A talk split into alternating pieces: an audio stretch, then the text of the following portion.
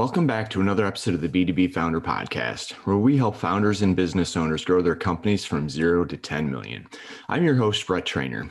Today is not your traditional episode, but I think you'll find a lot of insights that you can apply to your business and to your life. I like to bring different perspectives that can help you become the best version of yourself, which then translate to both your business and your life. I'm really excited to have Michael Easter join the podcast today. Michael is the author of the best selling new book, The Comfort Crisis. The Comfort Crisis is a bold call to break out of your comfort zone and explore the wild within yourself and become the best version. Michael also writes for Men's Health and Outside Magazine magazine has been endorsed by past directors of the CIA and Navy SEALs, gold medal winning Olympians, leading physicians, Pulitzer Prize winning authors, Buddhists, and environmental leaders, to name a few. Michael's uncovered a blueprint, I think, for leveraging the power of discomfort that will help you dramatically improve our health and happiness. At the end of this, please make sure you visit our website where you can find the show notes plus the links mentioned with Michael. If you enjoy this podcast, please do subscribe so you're always the first to know when a new episode is released. Now, let's get the interview started.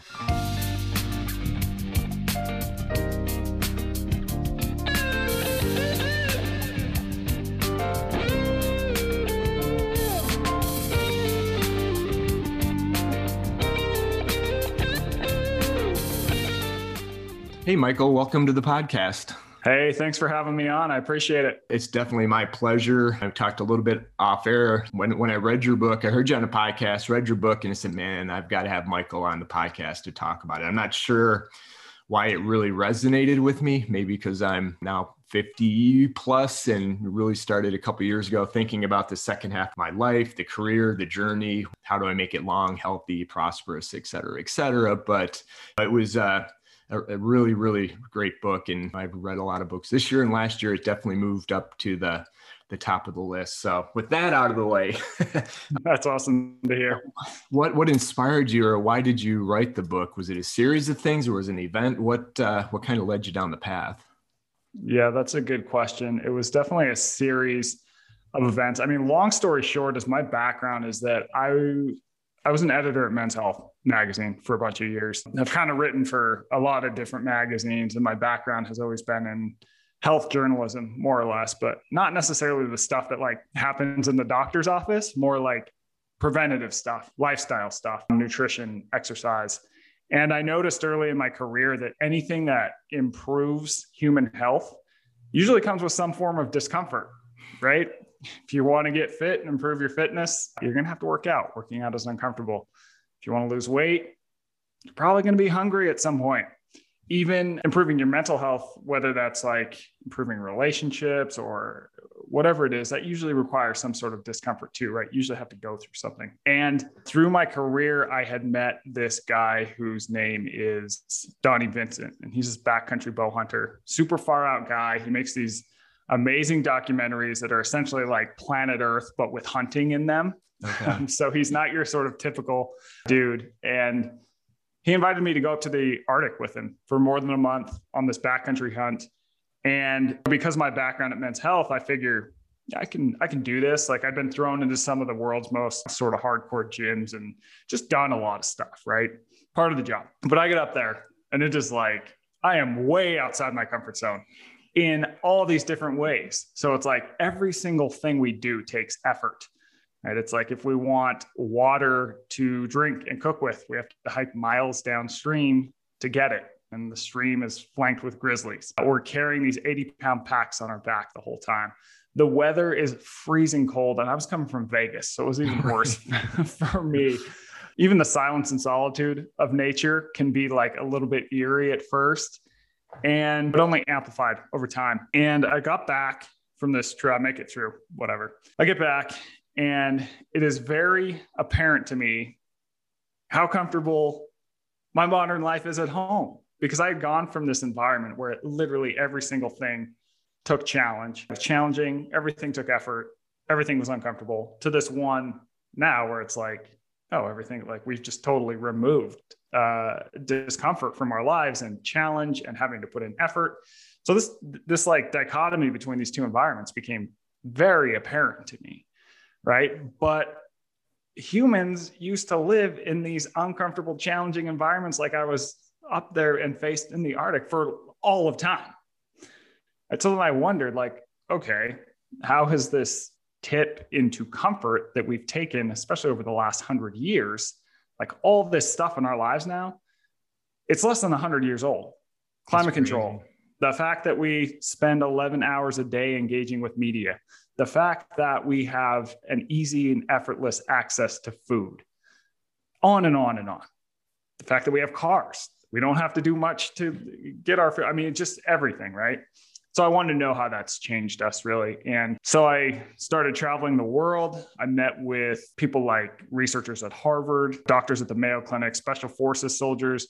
Went to Bhutan and met with Buddhist leaders. I was in Iceland meeting with geneticists, like just all over and read a bunch of studies. And from that, I started looking at the commonalities between like what are these discomforts that we've removed from our lives that were really important for our health and happiness and so in the book, I sort of distill them down and I tell the story of the importance of a handful of specific discomforts that I've identified through this journey I took up in the Arctic. Yeah, that's what I one of the things I really enjoyed about the book. It was kind of parallel, right? You had your your journey of the 33 days up there, and then by the end, I'm like, is he gonna pull the trigger? you had me going. But with all this science that's kind of interwoven across from fitness to mental to diet and kind of all the things that we we think about, at least I think about, how do we balance it and avoiding the fad of the day diets and they don't work. And that's what I kind of really appreciate is you just cut it down to the the bottom line, right? It's not about what's good or bad. But when I read the title, I'm like, the comfort crisis is comfort that bad for us, right? There's modern convenience that, that probably makes our life better. Mm-hmm. But I think where you went was kind of exploring that balance, right? When is too much comfort no longer good for us and actually maybe detrimental for us? So you know how did you come up with with the title and the comfort crisis right? I mean i, I get it. Read the book makes 100% mm hmm but as mm-hmm. people are thinking about it like listening from my living room with my airpods in yeah. to, to, this interview right? So how did you how did you approach that balance? Well the, the title is funny because you know i'm working with my publisher and so it's like a zoom call with like five five of us. There's me there's my editor there's like the book's marketer. So it's a you know a room of people and we're thinking what's a good title? And my editor came up with that. He liked it. He thought it hit the points that we needed to. At first i was like kind of iffy about it. But when i threw it out in the world people were like oh okay yeah i get it. I get what the book is about. So i think that was a good sign right? There was no confusion sort of clear. But i was going to say in terms of finding that balance yes like all these comforts we have in our lives they're freaking amazing. I mean you're outside of Chicago. I'm in Las Vegas. We're having this conversation, talking about ideas. Not to mention, Vegas is going through a heat wave. It's like 115 right now. My house is 70 degrees, right? like, and I got a food, I got a pantry full of food. So, like, all this stuff is great, but the problem is, is that we never offset it. So humans are essentially, we evolved to always seek comfort because that used to keep us alive in these uncomfortable environments where we didn't have enough food. So we'd feel this discomfort of hunger, and that would tell us to go eat. And when we would eat, we get these shots of dopamine that reward us, right? That's why there's such a thing as comfort food, right? Food right. can be really comforting. We avoid exercise because burning extra calories in the past, we would have died off, right? If we just like to exercise and on and on and on. But now that we've engineered our world to be comfortable, we still have these drives that tell us, oh, just do the most comfortable thing. And it's removed us from these things that keep us happy, right? Happy and healthy. Yeah, the happy healthy I think is the the portion because when I was the early stage, and I'm drawing a blank, my apologies, on the sports performance guy, right, was talking yeah. about the Misogi and testing the limits, and then it just frees your mind for other areas. I'm thinking, man, I don't know if I'm going to push a boulder underwater for a mile or whatever it is. So, so maybe talk a little bit about that that journey because I do think we all want to get better at what we do, and we don't necessarily yeah. always tie the physical challenges with the mental benefits of of that process. Totally. So as part of this, I meet this guy whose name is Marcus Elliott. And so a couple things on his background. He's super far out guy. He used to go to Burning Man like back in the day. He got himself through college uh, counting cards. So he's this kind of far out character. Uh, but he also went to Harvard Medical School. So he's also very, very smart. And he decides he's not going to be a doctor, he's going to be a sports scientist. And his goal is to really insert a lot more science into sports science because when he got in the game in the early 2000s, it was pretty rudimentary. It was like, we're going to just change your sets and reps as you work out and we'll see what happens. He applied like a lot of um, different biometric stuff. And long story short, is now he's the top sports scientist in the game and he integrates all this AI and big data and is figuring out a lot about injuries, et cetera, et cetera. So I told you all that so you know that he's this super brilliant sort of data centric guy. Uh, but he also knows that what really improves humans, and that ranges from business leaders to athletes to any random person, can't always be measured. So to get to those intangibles, he does this thing called Misogi. And the idea is that once a year, he's going to go out and they're going to do something physical in nature that is really hard. Now, he defines uh, there's two rules essentially. Rule number one is make it really hard. And they define really hard by you should have a true 50% chance at failure. It's like, how often do we do things where there's truly a 50% chance that we're going to fail? The human brain hates the idea of failure. We always choose things that we know we can be successful at. And so this puts you out of that comfort zone, right? And then the second rule is don't die. yeah, that was one of my favorites. That's yeah. probably good advice. yeah, and then they have some uh, guidelines too, and the two guidelines are that it should be sort of kooky this thing they do outside. So one year they walked an 85 pound boulder underwater on the Santa Barbara Channel, like 10, 20 feet underwater for five miles. So one guy would dive down, they'd walk like 10 yards. The next guy would dive down. And after five miles and five hours, the boulder's at the other side. But they do all kinds of crazy stuff. And the reason for that is so you can't compare it to anything else. Because a lot of times in modern life, people will seek out challenges based only so they can kind of comparison shop against the next person. It's like, oh, for yeah. example, you know, oh, my neighbor ran a marathon in three hours. Well, I'm going to run a marathon and I'm going to do it in 258, right? So this, you want to remove the comparison shopping because this is for you. And then the second guideline is don't tweet, Instagram, Facebook, brag about Misogi again, because this is for you. This isn't so you, you're not going out and doing something so you can boast about it. It's like yeah. you want to learn some internal things. Kind of like the, the first rule of Fight Club. There is no Fight Club. yes, exactly. exactly. And the idea, what he's trying to get to is that as humans evolved, we had to do real physically challenging stuff all the time. And this was without safety nets. And these things could often be perilous if we failed. So, for example, let's say we had to go on a, we're running out of food and we had to go on this big epic hunt, or we have to maybe get from point A to point B, but we have to cross this mountain pass and there's a storm rolling in. Or it could be tigers in the bushes. And, but nowadays, we've totally removed this sort of stuff from our life, right?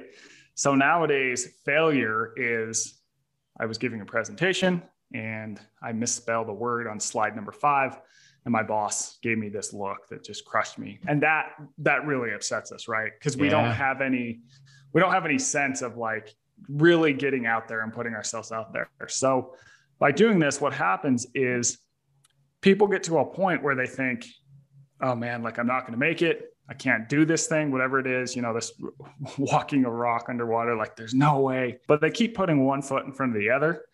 And along the way you start to see okay I sold myself short here because I thought my edge was here, but now I'm past that edge. And if I sold sold myself short there, like where else am I possibly selling myself short in in life? And it also reframes that idea of what we consider failure now, right? It's like right. then when you go into that office meeting, you're like, man, I did some pretty epic stuff over the weekend. Like this this thing I have now, this presentation is not that big of a deal. Like it reframes fear for people. Yeah, I think that's so important. And you know, it's funny when I was reading the book, I was thinking back unintentionally, right? A lot of everything I've done or even followed kind of what you were talking about was was unintentional. And in my life, I've run one marathon right? Never wanted to run that distance again. Haven't run that distance again. Did one yep. one triathlon, which most people it's not a big deal, but I'm not a very good swimmer, so that challenge, not to the level that you're talking, but I mean over the course, I did the the Murph Challenge, which which is mm-hmm. the, the CrossFit workout once a year, where there's no way in God's green earth I was going to do 200 pull-ups the first time. But yeah. I mean, so unintentionally I did that, but now I get I see the bigger picture of why that makes sense. And then even taking a step back and and thinking about how we're raising our kids and mm-hmm. we take almost all of the the risk maybe out of or in the learning it some because we don't want them to fail and right there's enough in life that'll teach them failure but i mean is it a disservice i know i'm jumping a little bit but i that's where my mind went to when i was thinking about this is we're probably not doing our kids a, a huge favor by sheltering yeah. them from these types of challenges right 100% so when you look at so the other thing that Misogi is getting to is the idea of rite of passage so in all cultures around the world throughout time, there've usually been uh, rites of passages. Now, rites of passage, the idea is that we have a person who's usually a young person who is at point A in their life. They're not quite as competent as we need them to be in order to sort of go forth and carry on the tribe, right? So we need to get them to point B. Now, to do that, there was usually a big epic physical trial in nature. So they would send this person out into the wild to either go on a hunt or just to survive for a week without food and water, that sort of thing. Could be up to a month, as there was in a Walkabout in uh, the Aboriginal tribe. And along the way, what happens is that person learns a lot about themselves. They pick up a lot of important skills, but more importantly, they learn they have this like mental switch they didn't realize was there. And they come back to the tribe and they are improved for it and they're ready to move on to the second phase of their life, really. I mean, they're a new person. So Joseph Campbell talks about this in the hero's journey, right? It's like, right separate from the comfort of normal life, go into this trying middle ground. Hopefully, you succeed and then you are a totally new person right? I mean you are you are a new person. You see this even in the military with hell week right? We take yeah. these recruits we put them through hell they come back and what happens? They're a new person and we signify that by giving them the ranger tag tab or whatever it is you know? And nowadays kids don't have to do that. So what's a rite of passage right? It's i don't know. Yeah, I couldn't think of it one anything of significance through my life as yeah. that would define that. And Right. And then if I'm leaping, you can tell me if the time the concept, but that comes back to the mental and the framework, right? If you put some of these bigger challenges and then you know the things that maybe is driving depression these days or some of the mental health issues are really mm-hmm. things that are not that big in nature but yet in our current society it tells us that they are. Is that is that too big yeah. of a leap or no, is that no. Okay. 100% so there's got there's this guy i talked to whose name is mark Seery and he's a psychologist does a ton of research. He's up at the university of buffalo and he's been researching this concept called toughening his entire life. And when he started researching in psychology, the research basically suggested that if something bad happens to a person, something tr- really trying and challenging, that it's just bad and that's that. But he he's thought about it and he's like, well, well, why do we say like I don't I don't really think that's true, right? So he started doing this research and he's basically found that more or less having a ton of really bad challenging things happen to a person is not good for their mental health. But at the same time, the people who've had no challenges in their life, they have equally bad mental health compared to the people who've had a ton. So there's this sweet spot. It's a U-shaped curve. And the reality is is especially with the rise of helicopter parenting in the 90s when we started just taking all challenge out of kids' life.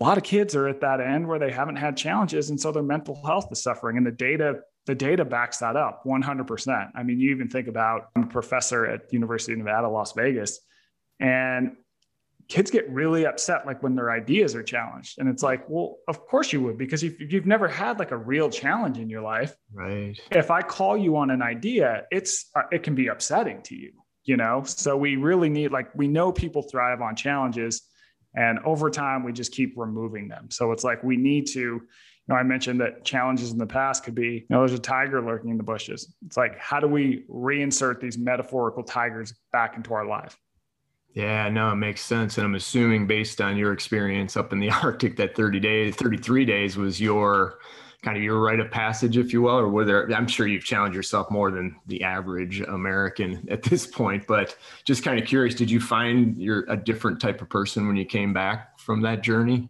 Look oh, 100%. 100%. Yeah. And I, I mean, I th- I'll give you, I could go on for days, but one example is I asked my wife, I was like, do you think I've changed? And she goes, yeah, you're like way harder to rattle. And I'll yeah. tell you why that is because people have if you are if you are relatively well off even middle class or above in the united states of america probably a lot of your problems are first world problems i'm not saying people don't have real problems that you know medical stuff and whatever but we have a lot of first world problems right and by going up into the arctic for more than a month like when i came back the first stop we had, we're at this crappy little airport in this town called Kotzebue. I mean, this is like a shed, but it had hot running water. So I like go up to the sink and I flip it on. I just don't even think, and the water is hot. Now, I hadn't experienced hot running water for more than a month. When that water hit my hands, I mean, I had the, the biggest grin on my face of all time. And so it like reframes by doing something like that, it really reframed what a problem is to me and gave me a lot more gratuity for how good we have it today because we can totally forget all that right like the right. fact that we have a hot running water at any time is unbelievable i mean in the grand scheme of time and space the fact that we have like climate control and have roofs over our head it, it's unbelievable but you forget that because we never have these moments that press back against us so yeah. for me it was like i just kind of didn't really have much to complain about once I got once I got back, you know, and even something like the stuff that people get annoyed about. It's like, oh, my employee was a little bit late on this thing or that thing, or some person cut me off in traffic. It's like, eh, who cares? Like, just fix it. You don't know. I mean, fix it, but you don't need to get worked up about it. And that colors the rest of your day, right? Yeah, for sure. And maybe I'm just lucky because I tend to be the the half full type of person and realize that there's things could be a lot worse. But you know, my wife and even some of my daughters tend to be more of the others worry about the the, the little things. So how do we obviously all of us can't go a 33 day trek up and experience what you did so what's what is the happy medium i mean i'm not at maybe specifics or just some examples of how we could start to challenge ourselves to you know reframe that or challenge our kids maybe. I'm sure that's probably two different concepts but right so yeah. push to the you know how do we just get better a little bit doing this on our a day-to-day or on an annual basis? Well i think the idea of misogi is great because my 50% is not your 50% is not your 50% so what is something that you can come up with and do just take a single day you don't have to train for it. What's something you can do where you think you have a true only 50% chance of making it you can see if you can do just go out and see. Like let's say that you've never run more than three miles. It's like well, do you think you could run five? And if you are like well yeah may probably. Well, what about six? What about seven? If it's seven you're like oh man i don't know if i could do that. Well go find out. Yeah. It'll take you like two hours out of your day three hours out of your day but along the way, you're going to have these periods where you're like, nope, can't do this, got to turn around. Like, but by putting one foot in front of the other, you're going to learn a lot about yourself, see that you were probably selling yourself short. And then the question will come up where else am I selling myself short? Right. So something like yeah. that is, I think, super easy to do. I mean, simple but not easy. Yeah, right? no, I think it's a great idea. And you said annually or every six months or yeah, I think like annually is great. Starting spot at least. Yeah, yeah. Ideally, it's like out in nature. And you know, one thing that I talk about too in the book is that I talk about this. I started thinking about this because we were hunting up there. And the idea that we're very removed from the life cycle in the US, right? And this goes from our food system to our funeral system. Like we just don't acknowledge that you know this ride we're on is going to end. And so to learn more about that i traveled to bhutan which is right by nepal and india. And bhutan is interesting because it is one of the least developed countries on earth but they also regularly register among the happiest places right? So in the west we think that like man if i just get more money get a new car get a bigger house man i'm going to be happy. It's like well these people don't have all that and yet they're they're kicking our butt in happiness, frankly. And part of the reason, there's a variety of reasons for it, but part of the reason is that they are very cognizant of the fact that one day they're going to die. So people in Bhutan are told, instructed to think about their death at least once a day. So I go, I go there and I met with an Oxford trained economist who sort of studies happiness there, also some Buddhist leaders. And the takeaway was we should probably be try and be a lot more cognizant of the fact that yeah, this ride is going to end. And it seems to center a person's life.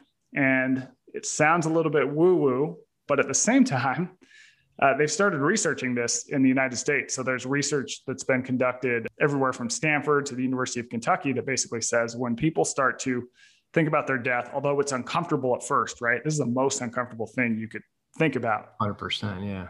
It also centers you. All of a sudden, you realize, okay, what is it? You start to focus on what is going to be most important to me. And it usually tends to not be, oh, I need to buy that Rolex, right? It's like, right what is actually going to matter in the end. And this changes your behavior in such a way that moves the dial on happiness. Yeah, I think that's such a great idea. And yeah, and when I read that in the book, and I think it can't remember who it was, but said, "Man, we're all dying right now. Every one of us, we're one step closer to death every second yeah. we're alive." We're like, whoa, yeah, that's right. I don't yeah. like to think of it like that, but yeah, if you if you're thinking about yes, how am I going to make the most out of the next 10, 20, 30 years, or if you're young, maybe 80 years, it does completely reframe you know the importance. You know i told you off air that i'm going through maybe because i'm older i'm starting to reframe and say hey what do i want for the second half of my life? It's completely mm-hmm. different than just going through the motions of the corporate job sometimes. And so like i said better late than never but yeah i can absolutely see the the advantages of it. Mm-hmm. right it's going to be uncomfortable right when you think about it like that but 100% and i think even thinking about it from a business perspective i know in my own work you know like i'm an independent contractor for a bunch of different magazines and this book is all independent stuff. And it's made me really rethink what jobs am i going to take and why? What decisions am i going to make and why is that? Am i chasing a number just to get a number? What is the meaning behind this? Why am i spending my time this specific way? Right? So i think that that can really in terms of an organization it's like if you take that into at an organizational level i think that can make some changes that move the dial, not just financially, but also in terms of how are you and your employees? Are they excited? Are you excited to come to work? Are you making the decisions that matter? Or are you caught up in the swamp of minutia? Right? It's like it sort of just cuts the minutia. Yeah, no, absolutely right. And as we go through the pandemic and everybody's been remote work for 18 months now, and some are forcing folks back into the office. And I think there's going to be a lot of people rethinking what do I want out of a job, a career, now that I've had this balance. And so I, I, it's going to be fascinating the next couple of years how this plays out. I mean, I've got my perspectives, but I think, yeah, it's going to, like I said, it's going to be interesting. Yeah. So. Now, I did want to cover just maybe we can combine and you can you can help me break it out between the fitness and nutrition, right? Because I learned a lot through those two pieces of what we thought we knew about fitness right? I learned about rucking, which you can mm-hmm. maybe get into of is, but the, I think the nutrition aspect of it too, right? Because we've grown up, or at least I have through the fad diets, right? Through keto mm-hmm. and macronutrients and everything. But, you know, you kind of cut through that crap a little bit and say, hey, at the end of the day, man, let's look where we started, why we're dying, why we're not dying. And, you know, is it actually the food that we're eating or the quality? So I know that was a really broad intro to this, but I'd love to just get your perspective on nutrition and, and fitness fitness and how they kind of yeah. Well i'll tell you first of all like who i really start who really changed my mind about a lot of this stuff. There's a there's a guy named trevor kashey and i don't even think he's 30 years old yet but he graduated college when he was 18 he had his phd in biochemistry i think by the time he was 22 doing cancer research. The, the guy's uh, a brilliant like off the charts brilliant. And just a deep thinker and he transitioned to he'd always been in, interested in fitness and nutrition and he decided to start a nutrition company and he's just kind of gone down the rabbit hole but he has a really smart way of clarifying things. So i spent a lot of time with him for the book. I went down to austin and yeah I lived with him for a handful of days. Now I think what's interesting about nutrition, and you mentioned fad diets, is most of them basically just say, okay, here is the list of foods that are good, and here's the list of foods that are evil. If you just eat these ones and not these ones, you'll be you'll lose weight, right? Yeah. Every single fad diet works, or else no one would have, they would have never gotten popular. The problem is is they only work for a handful of time. Most people will see some weight loss on a fad diet, whether that's keto, which basically says carbs are evil, don't eat carbs, whether that's low fat, which basically says fat is evil, don't eat fat, or even something like vegan, which is foods that are from animals are evil. Don't eat foods from animals. So what happens is people will lose weight sort of quickly, but then they'll usually jump off after about five weeks. And so what happens in at week five? What happens is people start to get hungry. Once you start to lose weight, your body turns up your hunger signals. It starts doing all these things to try to get you back to your weight. Because in the past, losing weight as we evolved was like a warning sign. It's like, uh oh, yeah. we got to fix this problem. So the question is all right, fad diets work, but we can't follow them. It's like, well, why the hell can't we follow them? Because of the hunger thing. So let's try and solve for that.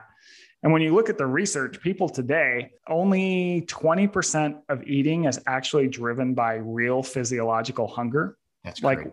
yeah, we have a food, we have food everywhere. Food is a quick and easy escape from stress, boredom, et cetera, et cetera. All these things that we just, we just eat all the time.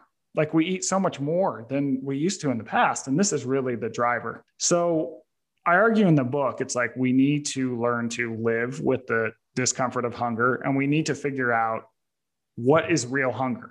Because nowadays we're eating for reasons that aren't real hunger.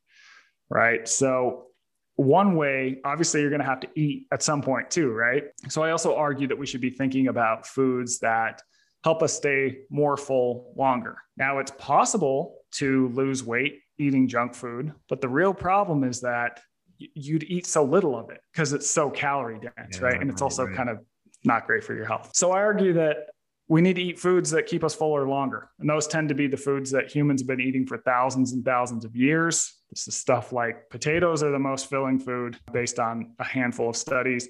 Also, things like lean meat, vegetables, grains. I mean, this is the stuff that kept humans alive forever.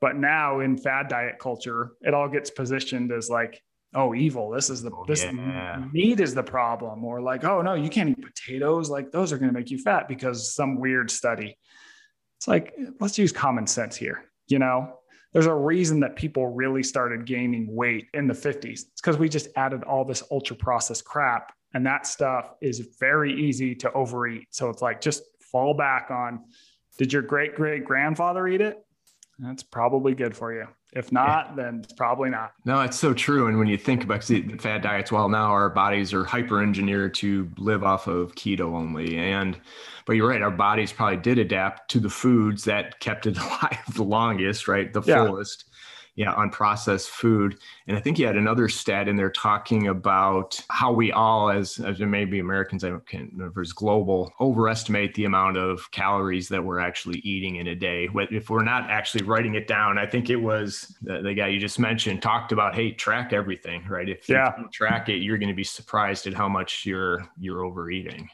Yeah, yeah, yeah. That's the problem. I mean, the human brain always defaults to more food. Right? I mean, that made sense for millions of years as we evolved. It's like if we were, if we had an opportunity to eat, made sense to overeat because then we would store that extra on our body as fat for when we would inevitably face a time where we couldn't find food. Yeah. Nowadays, we don't have those times where we can't find food, but our brain is still saying, hey, eat a little more than you think. And people have no idea how much they eat. And to your point about those studies, it's like when you look at people who uh, have a healthy weight so uh, gauged by BMI, they tend to underestimate their calorie intake by about 400 calories. But the most important point is that people who are overweight underestimate by more than 800. That's crazy. So the it's not some that you had like uh, some sugar or that you had some whatever. It's really like you have no idea how many calories you've taken it that's almost a full meal, right? A full dinner at 800 or 1,000 calories, right? Is not yeah. so under. Wow. Yeah, yeah, I thought it was interesting too. I read, I don't think it wasn't in the book, but your World War II, you didn't do the study, obviously, about the hunger that they did on the soldiers to understand. Was it soldiers where they, they were, starved them to see what their bodies yeah. reacted? That was, I can't imagine, but it was fascinating the the data that came out of that.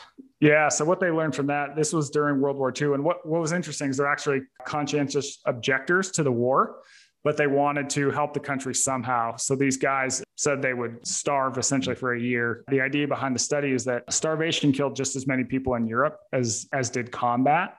So they wanted to figure out, okay, how can we prevent starvation and how do we bring starving people back from the brink? So they started a study and they starved these 40 some odd guys. And what they found from that is that when you start to lose weight, your body pulls all kinds of tricks to keep you alive. So it'll drop your metabolism. So you're burning fewer calories per day. So your calories go further, more or less. It'll even drop your body temperature because that saves calories. It'll also force your brain to start obsessing over food. It'll jack your hunger uh, hormones up. So, really, I mean, this is why fad diets are tricky because you just have this list of foods and then your body goes, okay, I'm going to lower my metabolism. I'm also going to tell you to eat a lot more. So if you're not figuring out how much am I eating per day, like you're just going to inevitably eat more and fall back up to your where you started or above, right? Because that was the yeah. surprising number of those guys that binge ate afterwards and put on more weight than where they were before they starved. And so, again, to kind mm-hmm. of debunk some of that, hey, not starvation diets, but those fasting for too long. And I'm sure there's benefits to, to fasting, but I don't want to go too far down that path because we could probably yeah. another half hour. But, and I do want to be respectful of your time, but I do want to touch on kind of the fitness aspect, right? Because we've kind of got the mental, we talk about the diet. I mean, to me that just to summarize the diet right it's calories in versus calories out right create that that deficit and maybe it's mm-hmm. 80 20 rule that hey once you get that under control then you can maybe optimize the types of calories that you're getting yep. but don't make this more complicated than it, than it needs to be. But you know, the last part, then you got into the kind of the fitness, right? And rucking was a new term that I learned. But yeah, yeah. maybe again, what I don't want to say best practices or what would you come out of time with men's health to the time writing the book? You yeah. Know, as a, an average American, how do I approach my fitness to optimize what I'm I'm doing on a daily or a weekly basis? Yeah, well, I think so. I was at Men's Health for a lot of years, so I had talked to a lot of experts in fitness and blah blah blah all that stuff. And you know what i think is interesting as i wrote this book is that we even try and make exercise comfortable right? It's like the gym is perfectly air conditioned. We're on this like track to nowhere on a treadmill. And even when we lift we have these machines that like make our movements on this track and we have these pads that we put our arms on. So it was very bizarre in the grand scheme of, of time. But when we were in the arctic so i eventually end up shooting a caribou. And to get the meat back to camp it's uphill five miles along the tundra. And so I have to pack like 100 plus pounds of this animal in my backpack and walk back to camp. Well, this was by far the hardest thing that I have ever done. I mean, in my life, full stop, you know? And it got me thinking. So when you look at um, why the human body evolved the way it did, there's this famous study from 2004. It's called the Born to Run study. And it basically found that the reason that humans are built the way we are with our, you know, we walk on two feet, but we can also really efficient at cooling ourselves. We have all these adaptations that help us run long distances in the heat. So other animals are a lot stronger than us, they're a lot faster than us, but we're really good at going a really far distance slowly. So what we would do as we evolved is we would do this thing called persistence hunting, where we would kind of slowly but surely track the animal down. Eventually it would overheat and then we'd spear it. So, okay, we're born to run. But I'm also thinking as I'm carrying this animal back, it's like, well, okay, you run down the animal. Well, what the hell do you do after you do that? You got to carry the thing back to camp, and it is heavy, right? So it made me wonder, okay, well, what's the, what role did carrying have in our evolution and why we're built the way we are? And so when I got back, I followed up with some researchers at Harvard, the people who actually did the Born to Run study, and learned that caring was just as important for us as we evolved. And it's also probably the physical activity that we did most often. Because also with gathering, it's like we go out, we get a bunch of heavy stuff that's food, and we take it back to camp. But a lot of people today still run, right? Jogging is a thing you see people do all the time. But how many people for a workout pick up something heavy and carry it for a long distance? Not many, right? No, no. And I, I, told you, I think off air that I actually bought a 50 pound weighted vest a couple months ago. And my wife's like, you look like an idiot. right. But I'm like, look, if I don't want to run as much as I used to, I mean, if I put the extra weight on there, it just got to be a better workout. I didn't look at the science. So I was super excited when I saw your research or your yeah. reporting on that. But yeah, as yeah, we're, so, yeah, we're saying you're ahead of the curve. So I did find one group of people who still carry as like a form of to get themselves really, really fit, and that is special forces training. So in special forces training, rucking, which is walking with a weighted backpack, is like the main form of training. Now, the beauty of rucking is that it gives you the endurance benefits of running, but without the injury rate. So running's injury rate is anywhere from 20 to I think 70% in any given one year period. And that's because we have a lot of messed up movement patterns just because the way we now live. But it also gives you a lot of the strength benefits of lifting. So one of the guys that I met, whose name is Jason McCarthy, he runs a company called GoRuck. He said it's it's basically lifting for people who hate the gym and cardio for people who hate running and it gives Perfect. you those same benefits. Yeah, exactly. And I even met with researchers at the Mayo Clinic who are now prescribing rucking to their patients because a lot of people can't run. Everyone can walk, but walking isn't really that hard enough and there's no strength element. So if you just have people ruck, you can get a lot done in a little bit about a little bit of time. And it's, I mean, it's something that we evolved to do, right? Carry weight across distance. It's very simple, very good for us. Yeah, and harder than it seems. Yes, yes, it is. I'm just curious, maybe just a follow up to that with, um, because I used to be in the gym all the time, but I've kind of, you know, morphed to, hey, I'm I'm outside every day. You know, try to get out at lunch to break up the day, and it's it's it's all outside activities, but it's also all push ups, pull ups, dips. I mean, is that enough, right, from a workout standpoint? I guess if you push yourself hard enough just to do body weights, or is there more benefits to the actual getting in the gym as well and doing more traditional type of weightlifting? I'm just curious from your I perspective. Think, yeah, I think it depends on your goal. I think there's benefits to everything. Like if you're if you're really trying to push performance, I think you probably need to get into the gym. Like I view the gym personally as this kind of boring, sterile place where I can prepare myself to go do epic shit outdoors better, more or less. Okay.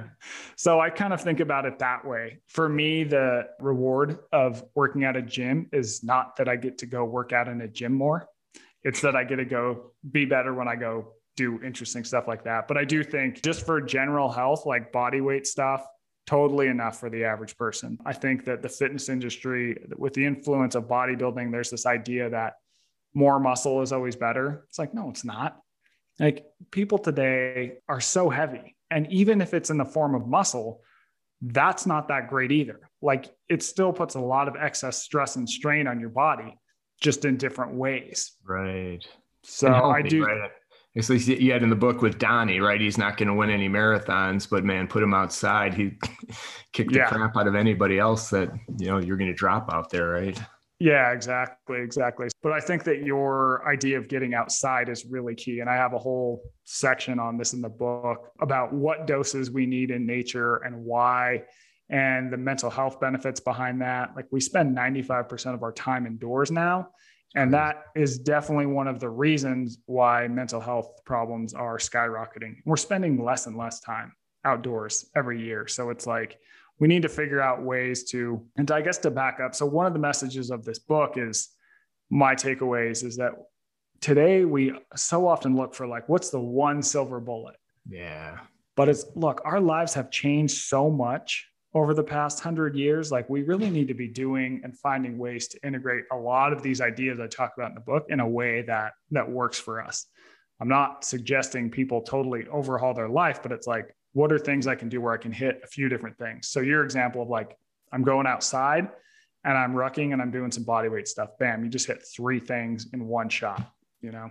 Yeah, and the outside aspect, and you get into the book in, in nature as well, and the the importance of it. And yeah, when I read that stat, I'm like, holy cow, 95% of our time yeah. is indoors. And I'm like, I get it, right? I mean, how do we get mm-hmm. people outside, get outside the, the valley? And I had no scientific rationale for, for it. It just made sense, right? I think we're ha- I'm happier when I get outside. If I'm stuck yeah. inside all day, it's not awesome. So uh, again, I want to be super respectful of your time. Thank you for doing this, but I do have one question that I ask all my guests, and that is, yeah what is one thing that you would highly recommend? It could be personal, professional. What's top of mind right now? I think we covered quite a few today, but I'm just curious if there's something else that we didn't touch on that you'd recommend. Yeah, I think we talked about a few, but I think one for me is like find ways to, to be grateful. Now, for me, it was having this trip that sort of forced me to realize how good I have it. I think we need these moments that force us to realize how good most of us have it today. Now, that's not saying the world is perfect and we shouldn't stop like trying to improve our situations. But there's this idea I talk about in the book that basically you can think of as problem creep. The human mind is designed to essentially be a heat seeking missile for problems. But as we our lives have improved so much over time, we just keep seeing these like little minutia things that are just like not a threat to us at all as problems. So it's essentially the science of first world problems. We are really good at identifying problems. We're not good at looking back over 10 years, 50 years, 100 years, 200 years, 2 million years and being like, "Oh my god, I have it so good." Right. Yeah, right? Like that. We're, yeah. We're just terrible at that. So, I think we need these moments that show us hey, things are pretty good now. And I should be appreciative because once you're appreciative and grateful for everything you have, I think, at least in my own experience, it's made my life so much better because I can just like savor kind of every moment. Yeah, no, I think that's that's really good advice, and and you're right. Even thinking back 20 years, because I think our my generation is at least is the last one that's kind of bridging the gap and you said technology 100 years but you know in the 70s early mm-hmm. 80s we didn't have a ton of it. So there was a lot of outside and a lot did have tv but you know six channels right? So yeah. we lived in both worlds but see the advantage of it. So maybe that's part of what the poll is with with at least my generation or a few folks saying hey how do we become like definitely more appreciative and grateful for what we have? Your life will be so much better. So yeah. that's a, a perfect note to end on. And again i highly encourage folks to, to pick up the book. We talked quite a bit. Check out the rest of Michael's writings on his website. And if people want to follow you, obviously we'll add the, the book to the show notes. But where else can people find some of your other uh, content? Yeah, so the book is called The Comfort Crisis. It's available everywhere. I write for Men's Health and Outside, and I have a bunch of stuff on my website, and that's at eastermichael.com. You can just go there. I got a newsletter too that I send out, like ideas that are kind of a little more in depth. So yeah, you can find yeah, me anywhere. encourage you. If any of this resonated with with you guys, then I highly encourage you to to check it out. And by the way, he Michael narrates his own Audible book. So if you're more Audible than you are hard copy, I think it adds to it when the author does the the narration. I know it's a, can be a pain in the ass, but we appreciate it. Or I appreciated it. Yeah, for sure. And if my voice has annoyed you on this podcast, then I suggest you get the print the print copy because you'll have eight hours of me, John, in your ear. yeah, but it's good. It adds. I think it adds, especially the dimension when you're talking about the the trek up in the uh, the Arctic. It, I think just adding that personal touch, man. I felt for you when you were carrying that that weight out there. like I guess yeah. I can't complain about those hundred air squats anymore. so anyway, uh, like I said, my I could probably talk to you for a couple of hours on this, but I, I really appreciate you spending a little bit of time. And yeah, we'll catch up with you in the not too distant future. Yeah, that was super fun. I appreciate you having me on. It's great. All right. Thanks. Have a great rest of your day. Yep. Bye for now.